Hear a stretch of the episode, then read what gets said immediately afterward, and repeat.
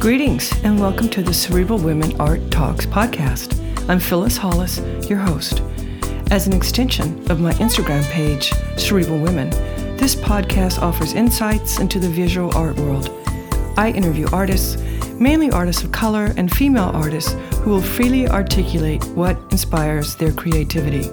In addition, you'll hear interesting perspectives from dedicated art professionals who work with artists and the art institutions that feature them.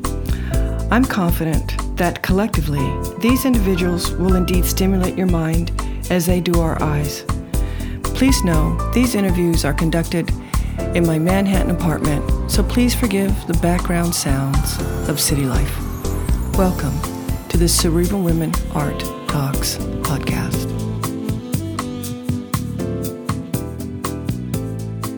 In this episode, I feature Lily Wong, a figurative painter whose nuanced narratives invoke a sense of complex yearning and curiosity around the conditions that inscribe and complicate memory. Often engage in acts of close looking and intimate contact, the subjects of her work move through dreamlike space and disoriented time Lily's paintings probe at the way that literal and metaphorical fracturings influence the body's relationship to loss, intimacy, and desire. Their stories are never linear, but circular and eternal, a constant arrival and departure from the site of fracture. Her work has been exhibited in both the US and Europe. Her recent solo exhibition, titled Own Vortex, at Lyles and King in New York closed in October of 2023. She has exhibited at various small fires in Los Angeles, Harper's in New York, Kapp Kapp in both Philadelphia and New York, Jeffrey Deitch Gallery in both Los Angeles and New York, Gallery LJ in Paris, France, the Ramp Gallery in London, UK, and the Wunderwall, Antwerp, Belgium, to name a few. She earned a BFA in printing at the Rhode Island School of Design and MFA at Hunter College. Lily currently lives and works in Brooklyn, New York. Enjoy this episode featuring figurative painter Lily Wong.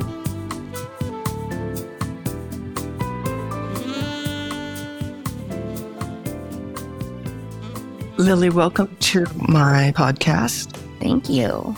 So, share with us when did you discover your artistic passion? I think probably like most artists, um, I've I think I've always just been a very creative, creating person since as long as I can remember.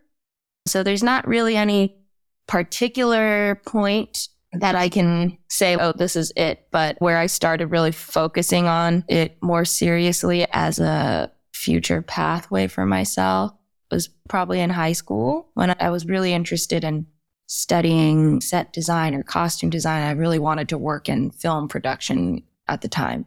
So that I guess you could say is like what lit the fire under my ass. But yeah, here we are now. I suppose that could be like one of the one of the seeds that were planted for me. Do you recall if there was a particular artists or body of work that influenced you early on? Not particularly. I mean, I didn't grow up going to a lot of museums or anything like that. I didn't have like a ton of art books in my house or anything like that. I think the type of things that kind of influenced me creatively always were more just, I guess, images that are part of my everyday that I didn't necessarily even think of as art, if that makes sense. You know, now, of course, I look to many different artists. Obviously, there's a lot of artists that I love and consider with my practice, but I don't have a particular artist or artwork that I guess you could say like sparked it all or anything like that. How do you define your practice? You know, that's tough question. I, I guess it's more, I would say my practice is investigative, personally speaking. I think I'm always a constantly evolving investigation into myself, into the world around me, and how we relate to each other. Yeah. So, share with us what are the concepts or thoughts that connect your work? Well, lately, some of the ideas or like sources that have been informing my work, I've been thinking a lot about the way that personal and cultural memory is physically stored in the body, the vulnerability and kind of yearning that comes in like pursuing connectivity with those memories, trying to access that. In the last couple years, that's led me back to like traditional Chinese medicinal practices like acupuncture, herbal medicine, things that approach or think about the body more intuitively and like holistically and as entwined with nature, you know? I'm thinking a lot about how um, perceptions of the body, this something as universal as the body, can differ vastly across culture and how those bodily perceptions are tied up with how we conceive of ourselves. So that's been, I would say, a, a main source of interest in my work the last few years. I think, especially with the last two shows that I've had, that's been a large source of inspiration for me, or interest rather. You mentioned that your parents are from Hong Kong and Korea. Can you comment on how is influenced by both cultures? Mm-hmm. I mean, I guess, you know, in the sense that who I am and how I grew up will always will come out in the work one way or another, um, especially as someone, you know, who's a figurative painter who I, I pull a lot from my own personal experience. So it's inevitable that the cultures that raised me come out in the work.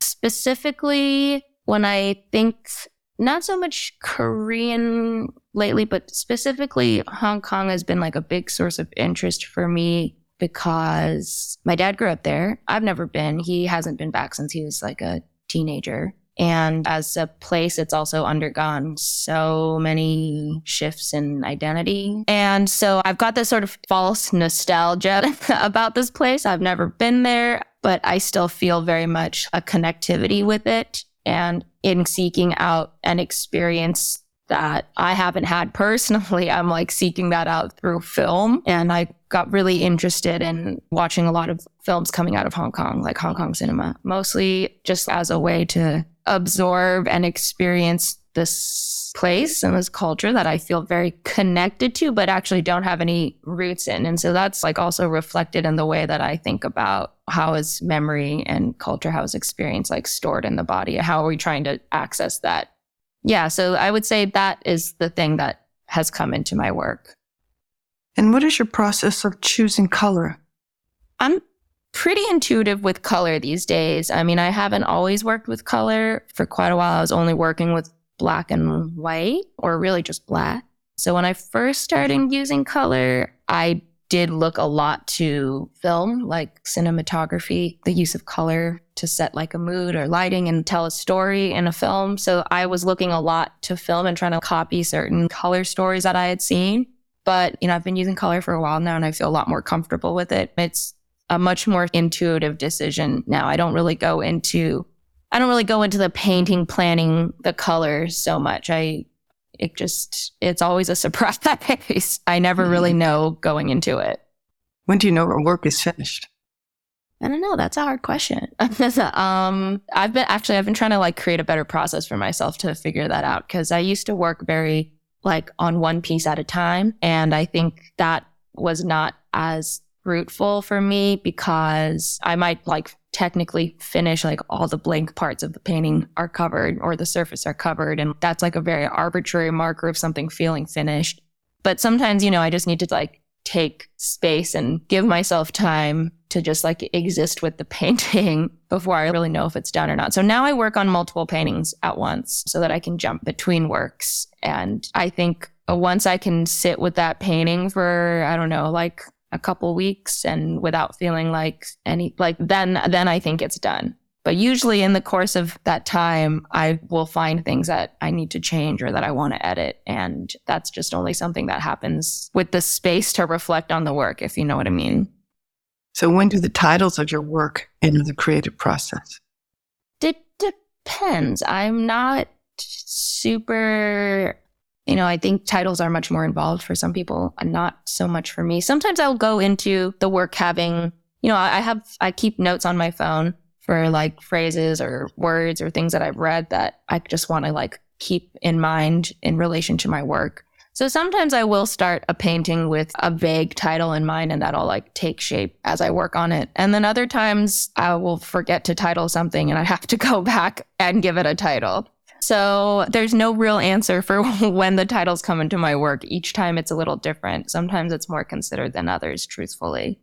Yeah, but that's never really the starting point though for me in any case. Like I said, I might be thinking about it, but I don't ever start a work knowing what it's going to be titled, I guess. I, I, guess in the same way of like when do I know the work is finished, titles are also something that I need to sit with and like let them see how they feel. And sometimes that will change too, you know? When you're creating, do you think about your audience at all, whether or not they'll understand your work?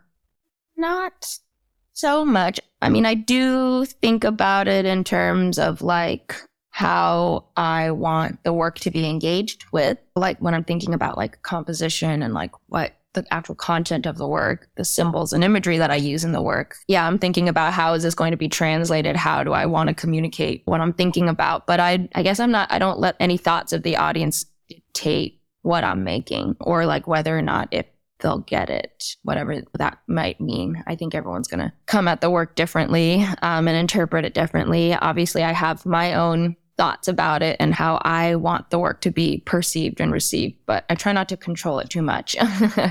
Do you listen to music while you're working? I don't. I listen to podcasts when I work. I can't listen to music when I paint, which I think is surprising. a lot of people have to listen to music, but I actually need dialogue in my head when I work. So yeah, I listen to a lot of podcasts or I'll just like have a movie or a TV or a documentary or something like on in the background, even though I'm not super paying attention to it. I just need talking. so let's talk more about your studies. If you weren't a visual artist, what career path would you have chosen? you know, I think it would have probably always been something creative. If I mean, when I when I, I don't think that school is like this formal education is not necessary or even important to being an artist. So like prefacing to what I'm saying with that, but the reason I chose to go to study art in college and grad school. But when I first started, it's because, like I said, I wanted to be in film. I wanted to do costuming or set design but then once I got to once I got into school, you know, really I realized the thing that I liked most was drawing and printmaking and painting. So that's the direction I went in. But if I hadn't gone that way, yeah, I think I would have kept pursuing the original goal of being in, involved on like film sets somehow, which is artistry in its own way too. So I don't know. Maybe I was only going to be an artist. and so, what do you enjoy most about being a visual artist? I don't, whew, I don't know. I mean, it's, I feel a lot of freedom in being able to do what I do. I mean, only recently in the last few years have I been able to work in the studio full time, which has been a really amazing and wonderful privilege. And before that, I always had other jobs to balance. So now that I get to just be in my committed to my studio full time, I mean, I, I love it. It feels very freeing to only be committed to the ideas in my head and on my own schedule. what does your workspace look and feel like? My workspace is very boring. I think people are probably disappointed when they come to my studio because it's very tidy and very neat and like very organized because that's just my personality. So, but it doesn't make for a very interesting looking studio. Um, I think people, you know, like to see like the creative process, like all over the studio, and mine is very contained. But that's what is most conducive to my working process. So I do need to keep it that way. How do you keep learning? I don't know. I guess I guess keep I keep questioning.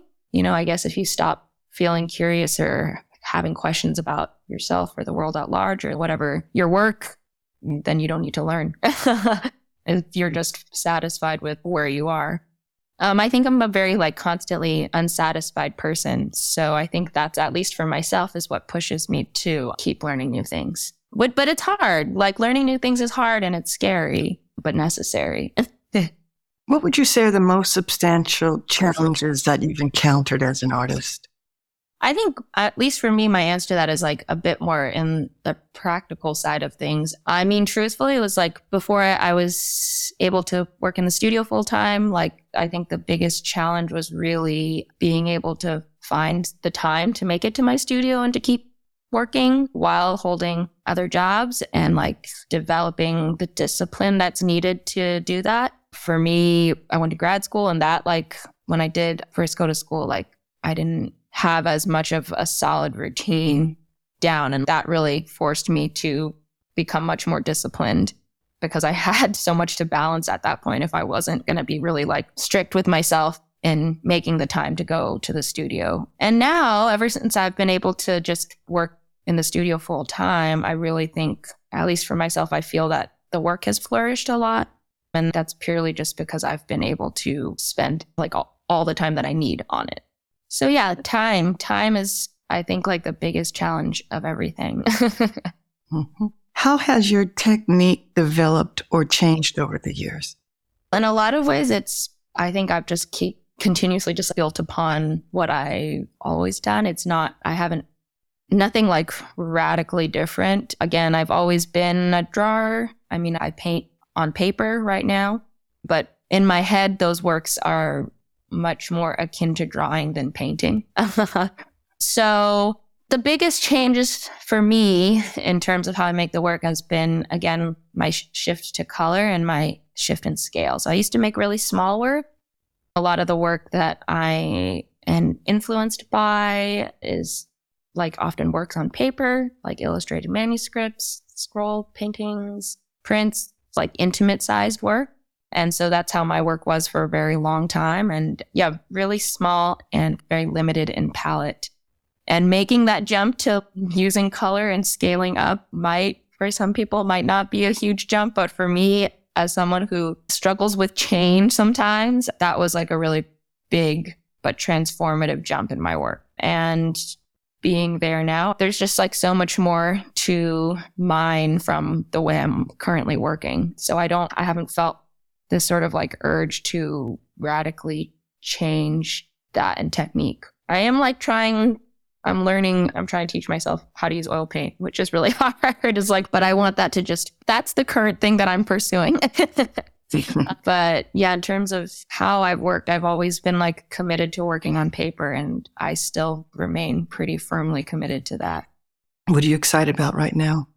Right now, I mean, I'm excited. I'm about to start a new body of work and I'm I'm excited for that. That's what I'm excited for. Um, I had my show closed in October and it's taken me a while to jump back in. I, I always have like a bit of post production depression or sadness after I make a, a big body of work because I'm like, oh my gosh, what what next? But you know, I've been getting back into the studio and I feel very excited to to put to paper the ideas that I've had that I've been developing over the last couple months.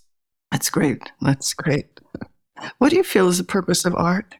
To I think to be a recorder and reflection of the time and the world that we're in, to be engaged with that.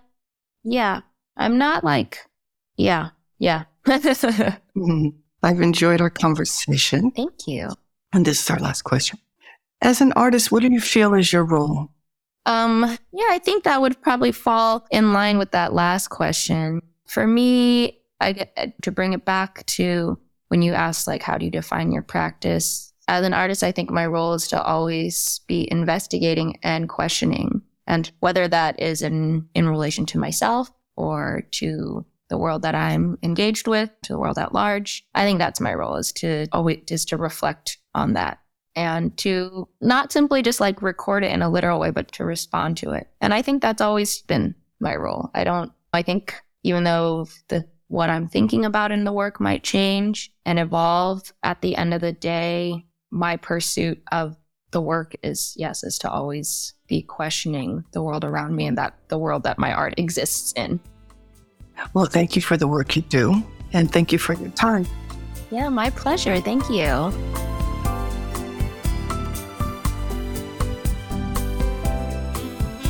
Thank you for listening to Cerebral Women Art Talks podcast. For additional content, please visit cerebralwomen.com and be sure to follow Cerebral Women on Instagram.